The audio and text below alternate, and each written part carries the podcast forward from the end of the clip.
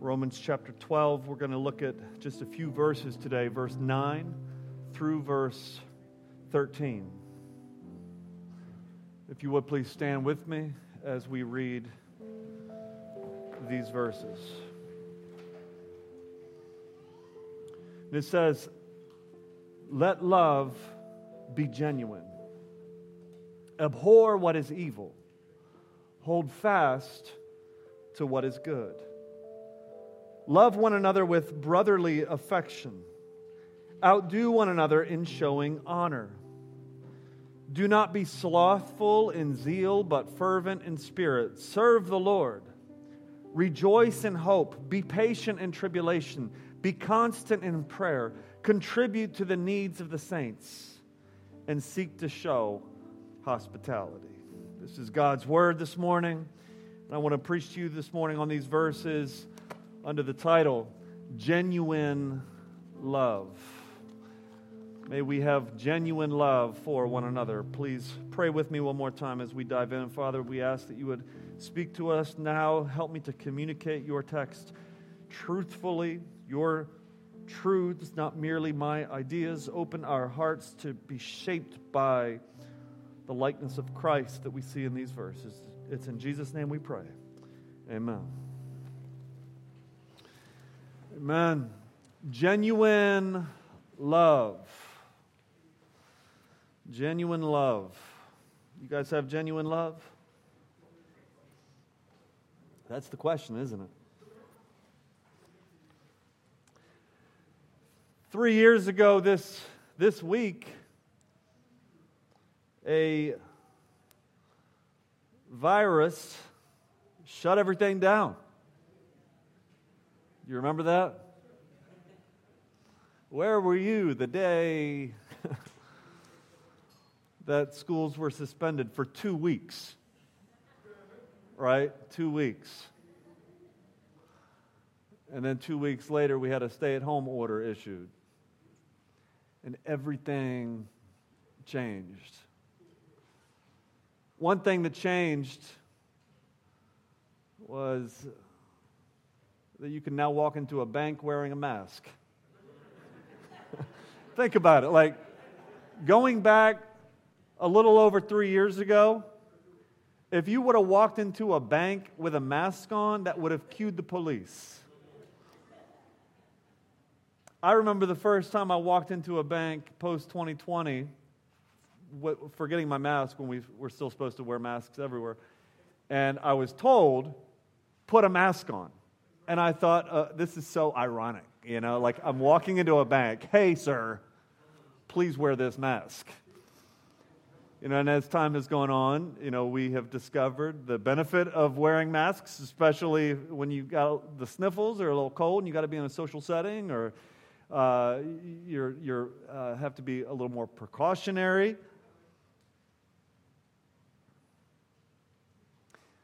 We've gotten used to signs that say, please wear a mask. And, uh, and they can be helpful. Now, I don't want to talk about N95 masks this morning. What I do want to talk about is an unhelpful kind of mask that we often put on and wear. A kind of uh, undetected mask, which displays a phony love. The metaphorical mask, which covers our fears and our insecurities and protects, our, protects us from the vulnerability of relationships. This mask, which becomes then a, can become a facade, it can become a fake love the mask that we put on when we lack genuine love. What is this mask? Well, it's a catalog of habits and phrases and mannerisms which you've learned and picked up, which, which display the symptoms of love but lack the real love germ which infects the soul and leads us to actual care and concern for other people. And if churches aren't careful, we can accept this masked kind of love as love. If we're not careful, we can become okay with the fake. We can become okay with the phony. You know, we might say, figurative sign as you're coming in, please put your mask on. You can pretend to love me, and that's okay. I'll accept it because I'm just going to pretend to love you. And we're going to dance our religious dance, and then we're going to go home unchanged and unmoved and unloved.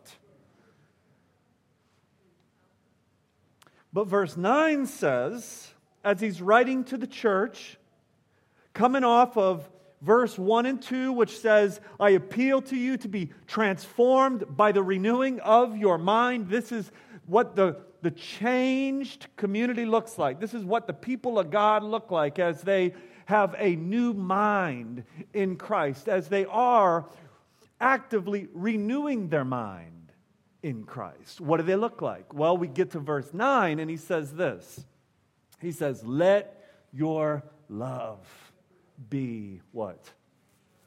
Come on, somebody. Let your love be genuine. Genuine is a compound Greek word, two words put together. It's not hypocritical. Let love be not hypocritical. As a matter of fact, the, the word for word translation of this is very simple it is love, not hypocritical. Hypocritical, what does that word mean? Well, a hypocrite in the ancient Greek world was an actor. It was uh, somebody who gets on a stage uh, and, and they put on a mask. They are a player. In the ancient world, they had an amphitheater and they had no backstage. And so the actors would literally put on their masks in front of everybody and walk down the aisle to the stage in the middle of the amphitheater. And it was very clear who the hypocrites were the actors, the players. And so Jesus then when he's talking about the religious who are fake and phony, he actually appropriates this word, hypocrite, and he says, You guys are hypocrites. You are actors. You are stage players. You are wearing masks. Your religion is a sham. You love with pretense. You, you know how to adopt the mannerisms and uh, the, the actions and the words and the vocabulary uh, that, that look like love. But have you guys ever known the kind of person who knows how to put it on? And after a while, it's kind of clear that they're just putting on a show. They're just going through the act. There's nothing genuine about their concern and their care. This is what we're we're called to watch out for. He says, don't be fake. In religious environments, we are tempted to be fake. We're tempted to portray something that we are not. We're tempted to have a kind of love that we don't have. Now, here's our challenge. The challenge is this somebody will say, okay, I'll stop being fake. I'll just start showing you how unloving I really am. You see, the problem is, is we don't always feel loving. And your feelings matter. Like they're real. But your feelings are impacted by sin. And as a result, we're led often to distrust and loneliness and angerness and even bitterness and even hatred and wrath toward others. And so some might say, well, you know, I don't feel love and, you know, I, I, feel bitter toward everybody, and so therefore I would be wrong to not show who I really am. And so I'm going to take the mask off and just show it. Now, some people do this. I, I remember I learned this when I was a youth pastor at a previous church. I had a, a one of my youth leaders who we, we were talking about authenticity. We were talking about like how do we lead our youth to be more real when they get together? How do we learn to take the masks off? And over time, one of my youth leaders began to, began to get more distant, and he came in with a chip on his shoulder all the time. And I sat down with him once and I was like, Bro, what's going on? And his response was, I'm taking off my mask. I'm trying to be authentic. And I'm like, hmm, we're missing something here. We're missing something here. And this is a significant problem in our culture today. Professor Erik uh, Thoennes at Biola University, he says this. He says, There's this idea that to live out of conformity with how I feel is hypocrisy. But that's a wrong definition of hypocrisy. What he's saying is, is, is that there's this idea today that, that says if I don't put on display how I feel, then I'm being hypocritical. And Thoennes, Professor Thoennes is saying that's not biblical hypocr- uh, hypocrisy. He goes on to say, to live out of conformity to what I believe is hypocrisy. You see the difference? Listen to this. He goes on to say, to live in conformity with what I believe, in spite of what I feel, isn't hypocrisy, it's integrity. You see, as we look at this text in verse 9, what we discover is that love is not an option. He doesn't say, verse 9, be your genuine self but rather he says, let your love be genuine. Why? Well, church, the very basis of our salvation is love. Jesus, too, did not always have the best of friends. Jesus was often ignored and misunderstood and denied by his closest friends. Jesus was rejected by the world, he was denied by the world. Jesus knows what that feels like. But as we see the life of Christ, what we see is that Jesus lived the kind of life that we should have lived. And Jesus went to the cross to die the death that we deserve. Greater love has no man than this, than the one who lays down his life, who gives everything that he is for his brother, his friend. The very display of the Father's love, who so loved the world that he gave his only begotten Son, that whoever believes in him should not perish but have everlasting life. That was displayed in the life, death, burial, and resurrection of Jesus as he died on the cross to cover the guilt of your sins. If you're not a Christian right now, you are invited to become a Christian. And you say, How is that possible? You don't know my life. You don't know if I've done enough to deserve it. This is my first time in church. And what I'm saying is, is this it's because Christ has done it all for you. There is no amount of good that you can do to earn a place in heaven. There aren't a number of church services that you can come to before you can qualify to become a Christian. It is wild, it's crazy. I get it because no other organization uh, or entity operates like that in society. But salvation is not based on what we do, it's based on the grace of God. There is no other way. There is no other name under heaven by which we must be saved. And that is the name of Jesus Christ. In his death, he paid for your sins. Your salvation doesn't end with his death, it goes on. Three days later, in power, Christ rose again from the dead, defeating death, defeating sin, defeating your guilt. And then he turns to us, and what we're called to do is to turn from our sins and to trust in Jesus Christ. It's like a trust fall. We fall into His grace, we fall into His mercy, and we say, Christ is my life. I believe in Him. I believe. I believe that Jesus died on the cross for my sins. That's what it means to be saved. Do you believe? Listen, this is the greatest love story. Not that we loved him, but that he first loved us. Our whole salvation, if you're a Christian, it is all based on love. It's based on God's love. Now, are we people who just get saved and now we remain unchanged and we go about our unloving ways? See, we've got to pause here. We've got to examine our own hearts. We've got to examine our own experience of God's love and ask, have I been changed? Because 1 John chapter 4 verse 7 and 8 says, "Beloved, let us love one another."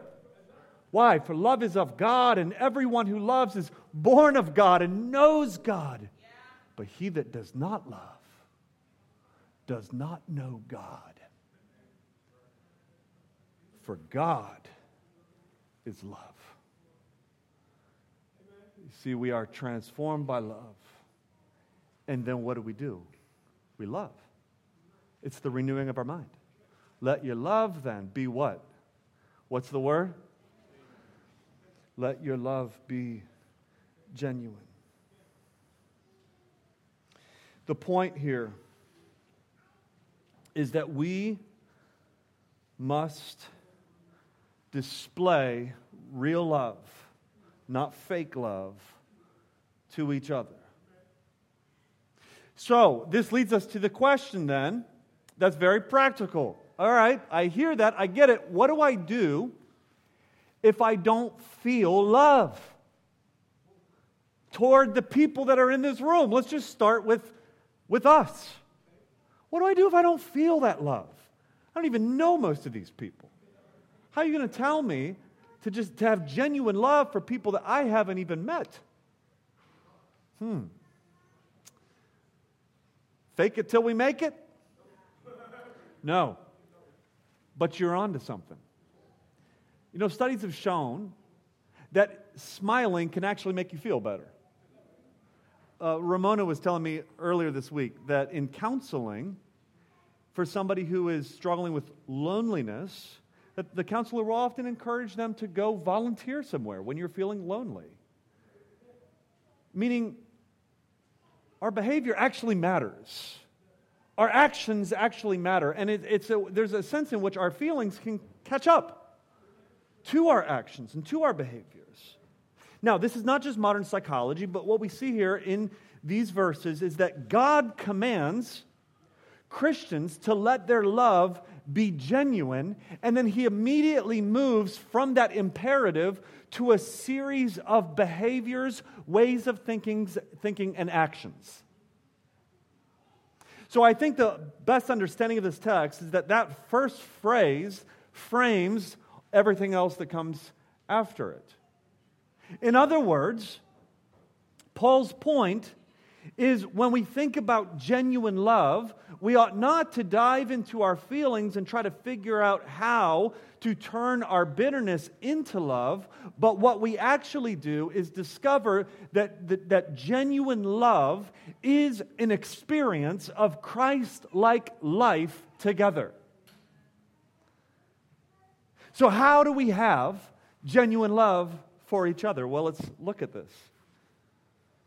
It's a series of behaviors and ways of thinking and actions.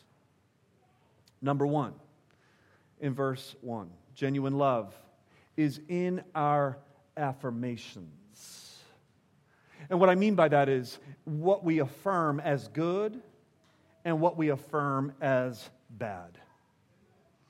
So in verse 1, he goes on to say, Abhor what is evil hold fast to what is good.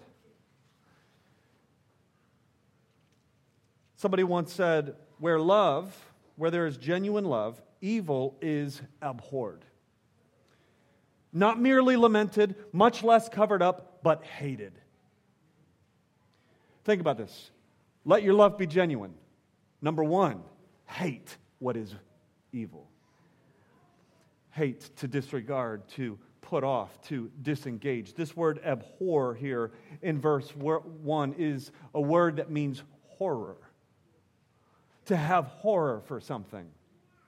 Listen, sin is attractive.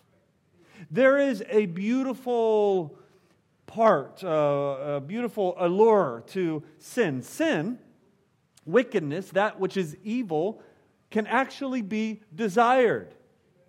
It can actually, when you look at it, it can be presented as something that you need. Why do Christians look at sin and they say, that's horrifying to me? It's not merely because of the ugliness of sin, but it's because of the attractiveness of sin. What's horrifying to us as we look at what is wicked is to see how easily we can be sucked into it and destroyed, consumed. So we abhor what is evil. And we then, what's the opposite of abhorring something? It would be to cling to something. We cling to what is good. The word cling to right there is the word to be glued to something. Bind yourself, church, to what is good, not what is evil. Cling to what is right and pure, how the, what the Bible defines as holiness, as the good life, not to sin. So, genuine love begins in what we affirm.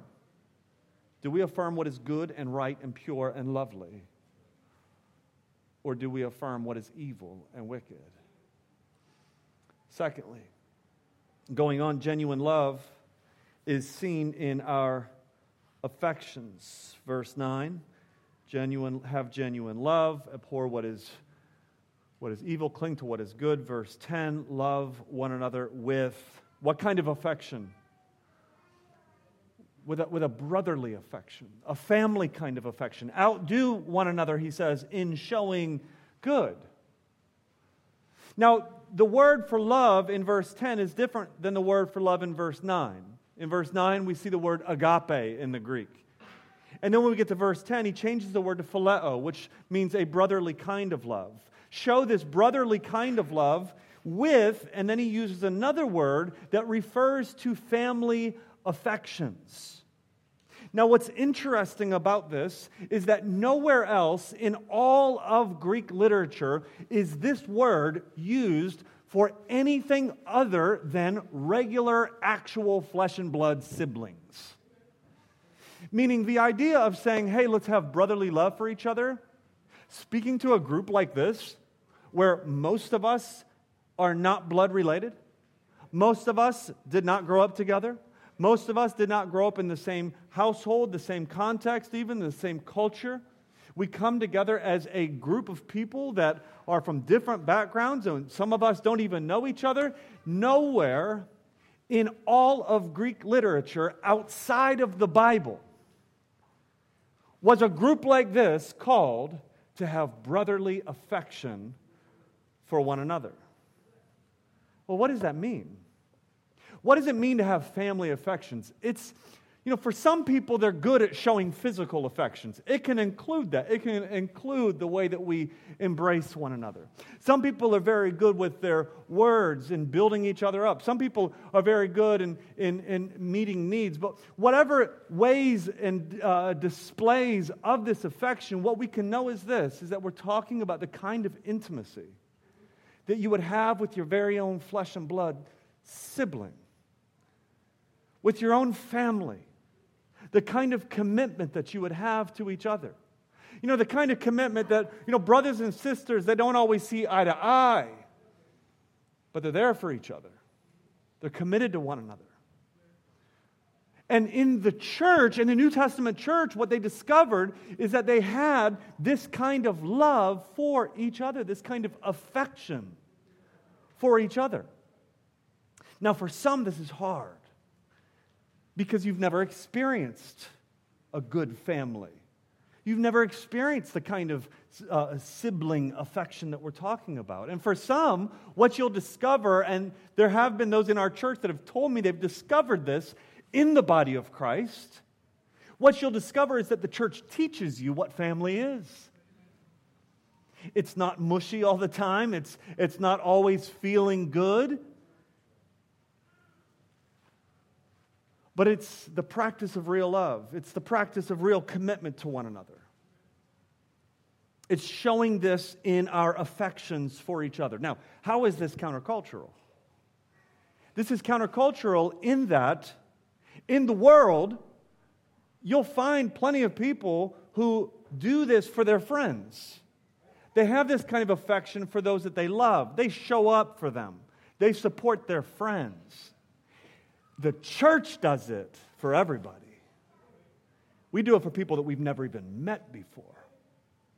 Like there are family members in this room that you will meet this morning, and you're called to have a brotherly, sisterly, sibling kind of affection for that individual. You with me? Paul puts some flesh on this. He goes on in the next line. He says, Outdo one another in showing honor. I like this. Outdo each other. I think Paul might be being a little sarcastic here. Paul was an athlete, we believe. And he might be sarcastically kind of referring to that athletic kind of competition. He's like, look, you want to have competition with each other? You want to compete against each other? Do this. Have a competition to see who can show the most honor to one another. Outdo each other. Win in how much you appreciate and encourage your fellow brothers and sisters in the church. But it could also mean that word outdo also means lead.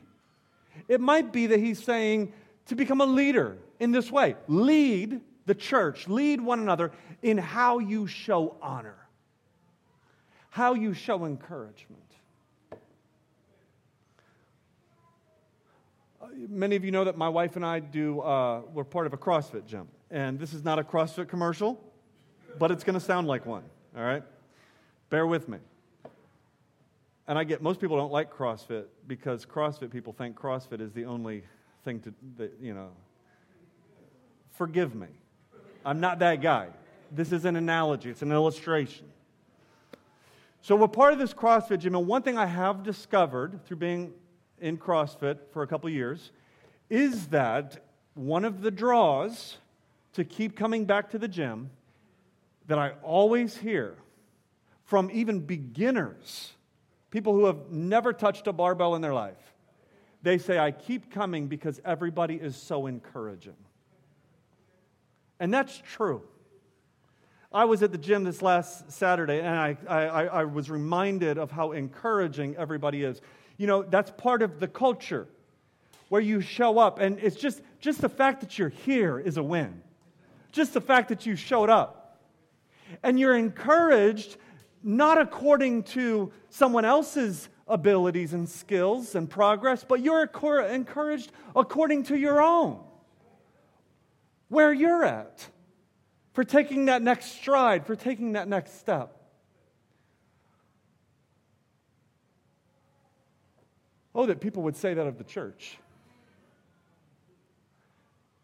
Is it possible? Is it possible that the church has exchanged encouragement for discouragement? Is it possible that, that in, in, in, churches people come and they, they feel not encouraged just, just for the fact that they showed up and they're there, but their, their, their weaknesses are pointed out instead? They feel discouraged because they're not where somebody else is at. You know, do, are, are, are we a church of encouragement to one another? A church where we would say, oh, let's outdo each other in showing honor? Do we have these kinds of affections? Zwingli once said, he said, when you sow seeds of contentiousness, at the same time you banish love. When you die, will you be known as someone who built others up?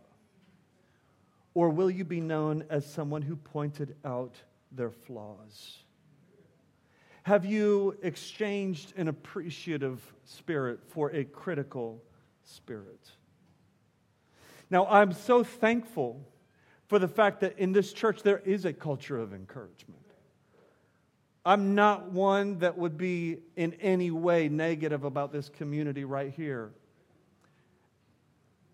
I've seen it. I've seen how you have encouraged those who are brand new believers, struggling, just trying to hold on. At the same time, we can grow, we can do better. Church, encourage one another. See how people have taken strides, not merely the myriad of ways they fall short. And in this, what we do is we're modeling Christ for one another. Listen, it's Christ who knows our every weakness. It's Christ who knows everything about you. And Christ says, You are the light of the world. Why? Is that because he, he, he sees something in you that nobody else sees? No, it's because when he looks at you, he sees himself. He sees himself all over you. You are in Christ. And you are then sent as those in Christ to be the light of the world. And so be the light of the world that you are. And when you engage with each other, see Christ in them and outdo one another in encouragement and showing honor to the weak. Number three, genuine love is in our action. It's in our action. Look at verse 11. He says, Do not be slothful in zeal, be fervent in zeal, in, in, in spirit, and serve the Lord. What is laziness? Laziness is taking it easy. Laziness is, is the person who never extends herself, she never goes the extra mile. In zeal for the gospel, the lazy person is slothful, he has none. If a ministry opportunity doesn't slap him in the face, he's not going to go out and find it. The contrary to being slothful in zeal is to be fervent in the Spirit meaning be boiling over with your desire to serve God. Now, how do we get there? Some debate whether or not fervent in the Spirit has to do with the human spirit or the Holy Spirit. But I think that that is a, a false dichotomy, meaning the, ho- the human spirit is fired up by the Holy Spirit, not apart from. You see, so often we think of our spirits as something that controls us in a sense. You know, I, uh, my, my spirit is this or my spirit is that, as opposed to something that we can actually change. It's the difference between a thermostat and a thermometer. Think about it. A thermometer takes the temperature of something, whereas a thermostat controls the temperature of something. You see, if we approach our spirit as a therm- thermometer, we're just simply saying, you know, well, I'm lazy in spirit, I'm slothful in spirit, that just must be who I am. But we're called here to be fervent in spirit, which means that the spirit is more like a thermostat, that we can turn it up. How? Through the Holy Spirit, through the means of God's grace in which He changes us. Meaning, church, Place yourself under the means of God's grace, which the Holy Spirit uses to fire up our spirits. Be in the Word every day, be in prayer every day. Figure out what you need to do to fire up your spirit, to be boiling over with zeal, so that you might, as he says, serve the Lord. This is not fanaticism or craziness. What we're talking about is being fueled with a cross shaped passion. As we look to Christ and as we desire his glory and his name to be known. So, genuine love, that's our theme, remember. It is seen in, let me just recap, in our affirmations of what's good and bad, in our affections, our family affections toward each other, in our actions, our service in, uh, to the Lord. Number four, genuine love is seen in how we deal with affliction. How we deal with affliction. Look at verse 12. He goes on to say, Rejoice in hope and be patient in tribulation and be constant in prayer. I've told you before about Miss Toogie, who was a, over 100 years old. when I knew her in my young 20s. And I would go and meet with her regularly, and she was blind from her cataracts, and she was bound to her chair. And I would meet with her, and she would be filled with joy. And I remember this one day in particular, I was with her, and, and uh, looking into her, her glazed over kind of eyes as she's just thinking about the Lord, and she says, I'm so happy. I'm so happy. And as like a 24 year old, I remember looking at her situation, and you know, her family was struggling. Her son was having all these, all these health issues. You know, she was, did not have much money. She lived in this very, very small house, and just nothing, you know, she had no, no, nothing, nothing about her physical reality would make her happy. And as a young man, I remember looking around thinking, like, how could she be so happy? And then she goes on to talk about the forgiveness of sins that, she's, that she has in Christ, and her hope in heaven, and her hope in the recreation, the resurrection of the dead. She really believed these things, and she hoped in these things and she rejoiced. Look what the text says it says, Rejoice in hope. You see, we rejoice often in our surroundings, we rejoice in what we have, we rejoice in what we've accomplished. Friends, that does not lead us to genuine love. What does is this to rejoice in hope. How? Well, let's go on. Be patient in tribulation. You know, and the, scriptures calls us to wait on the Lord, to wait on Him. There are things that you're going through right now, tribulations that you're facing that you can do nothing about. Nothing. Like you've, I, I am a, I am a fix-it kind of personality. Like when I when I encounter a problem, I just can't stop thinking about it until I fix it it keeps me up all night. And that's not a good thing. There are things that we can't do anything about. And the Christian is called to be patient, to be patient in tribulation as we wait on the Lord. And then he goes on. This is just, I love the Bible because it's so practical, isn't it? He tells us how. Verse, uh, uh, verse 12 continues Be constant in prayer. Like, yes, have your dedicated prayer time in the morning. Have some dedicated prayer time with your family or your, your, your, spouse or your friends or, or yourself in the evenings. Have your dedicated prayer times, but also pray the kinds of prayers that don't end. You know, pray, just be in constant communion with God. Get into the habit of praying all the time for everything. You know, like you're, you, you can't find the cereal that you're looking for. Lord, help me find the cereal. He cares about every bit of our life. And He wants us to be in constant communion with Him. Now, how does this lead to genuine love? Well, it's simple.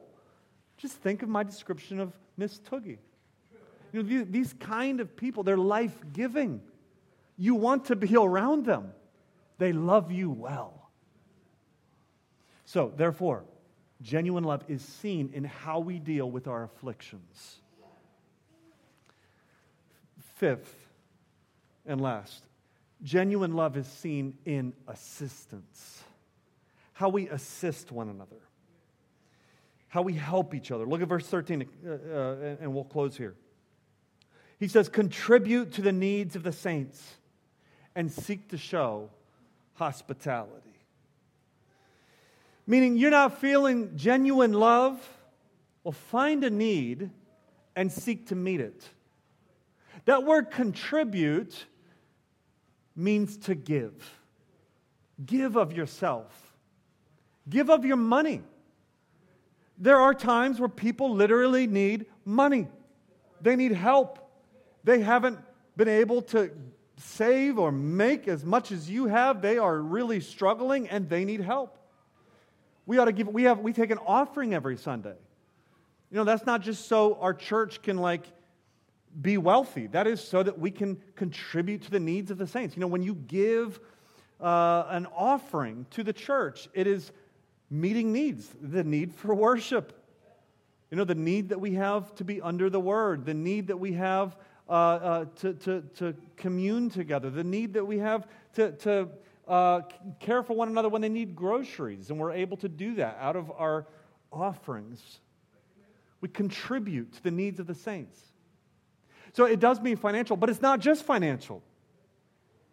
To give is, is to give of our whole life. Like some folks, they don't need money as much as they need a friend, they need a mentor, they need an opportunity.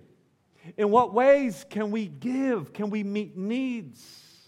Can we contribute to the needs of the saints? This, this is more than just simply in our church. Think of Paul's ministry as he's in Corinth. He's taking an offering for the church in Jerusalem. When we see saints here, we need to recognize that this includes all the saints. Other churches that might be struggling, other communities that might be struggling, and we together, individually or collectively, contribute to the needs uh, uh, of the saints. He goes on under the same banner, uh, my banner of assistance. He goes on to say, seek to show hospitality. Everybody say hospitality. Hospitality. That's not disconnected from meeting needs, is it? Hospitality. When we think of hospitality, the first thing I typically think of is eating together. There's something about sharing a meal together where life happens. I love the example of Rosaria Butterfield in her book, uh, um, what's it called? Something has a key. What? Gospel comes with a key? House comes with a key? The house comes with a key. The gospel comes with a key. Okay. The, the gospel comes with a house key. Uh, it's on Amazon. Rosaria Butterfield. You'll find it. Something about a key. Radical hospitality. Every, about four or five o'clock every day, the Butterfields have their home open and people start coming over. They say usually it's the younger singles first. And they'll still be doing, you know, like laundry and working with the kids and, and uh, starting to help with dinner prep. And people just come over and they just start working together and helping out. And then more people show up and they'll have 15 20 people over and they're uh, pouring more water into the soup to, uh, uh, to make sure that it spreads. And, and this is their daily life. It's not some kind of big planned event. It's just life together. Listen it, it, discipleship happens life on life and so we, we have to actually live together to some degree in order for that to happen.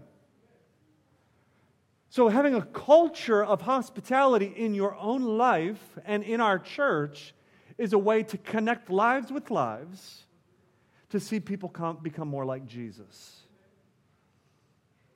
And it's also meeting needs, isn't it? It's meeting a real need. It can be meeting the need for friendship for some, and for another, it's just it could just be meeting the need of they need to eat. Hospitality, though, also, it's not just eating together. In the ancient world, and the way that Paul would be thinking here is probably would include that, but it was also opening up your home for overnight guests. So, in the ancient world, the Christians would not have been staying in inns. They had inns, but often they were not the best place to stay or unable to stay there. Where did Christians stay when they traveled? Y'all know? with other Christians, like Christians they've never even met before. You know, to, to have a, a, a home that's open for the saints to come, to have a respite, to sleep for the night, to have a safe place, hospitality. One of the greatest ways to use your home is to open it up to overnight guests. Maybe somebody's coming through from our church. Maybe somebody needs a temporal place to stay in our church. Maybe somebody needs a long term place to stay, and you can work out a situation where there's a little bit of a, a rent for a room or something like that. Now, one of the pushbacks often is this Well, my, my apartment or my home is too small. It's not ready. I don't have a guest room. I don't have the ability to have people stay the night. Can we go back to the whole family affections piece?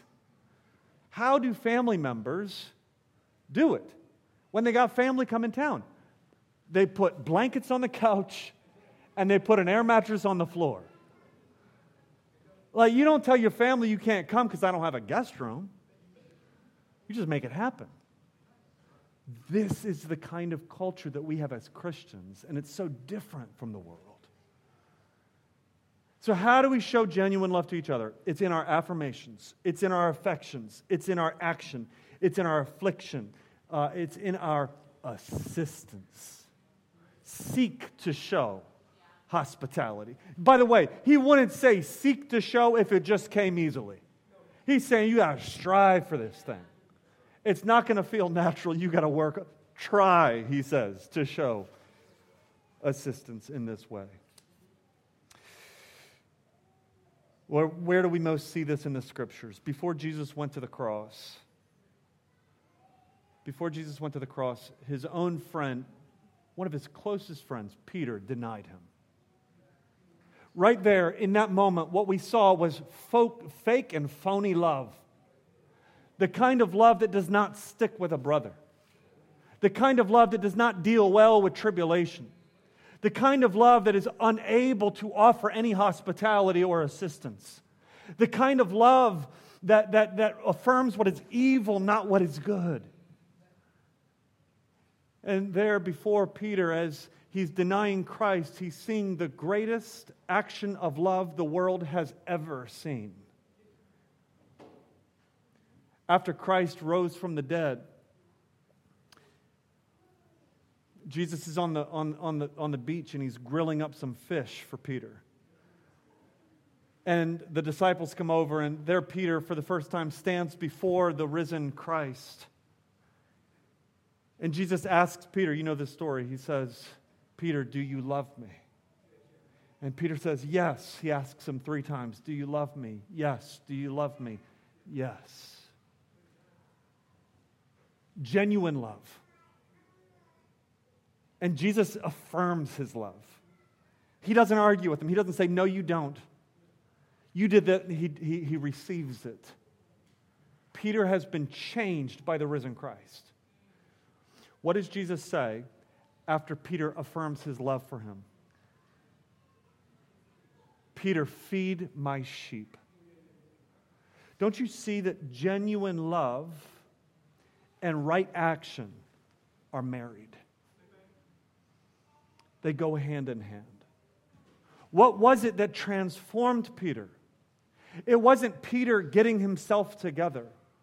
It wasn't Peter even just going through the motions of love, but it was this encounter with Jesus. And, church, I wonder if you have encountered Christ. Have you encountered the Christ who died for you? Have you encountered the Christ who rose from the dead? Who was it that showed us real love, not fake love? Is it not Jesus Christ? Who is it that hated evil and clung to what is good? Is it not Jesus Christ? Who was it that was eh, that it was and is devoted to us, showing honor to the weak? It was Jesus Christ. Who is it that served the Father with all of his heart? It was Jesus Christ. Did he share with people in need? Absolutely. Jesus gave of him his whole self and he paid the whole price. Is Christ hospitable? Absolutely, as he invites us to live in his home forever and ever. Church, encounter genuine love and then genuinely love. Amen? Let's pray. Father, we thank you for Christ and his genuine love for us. May we respond with genuine love for each other. It's in Jesus' name we pray. Amen.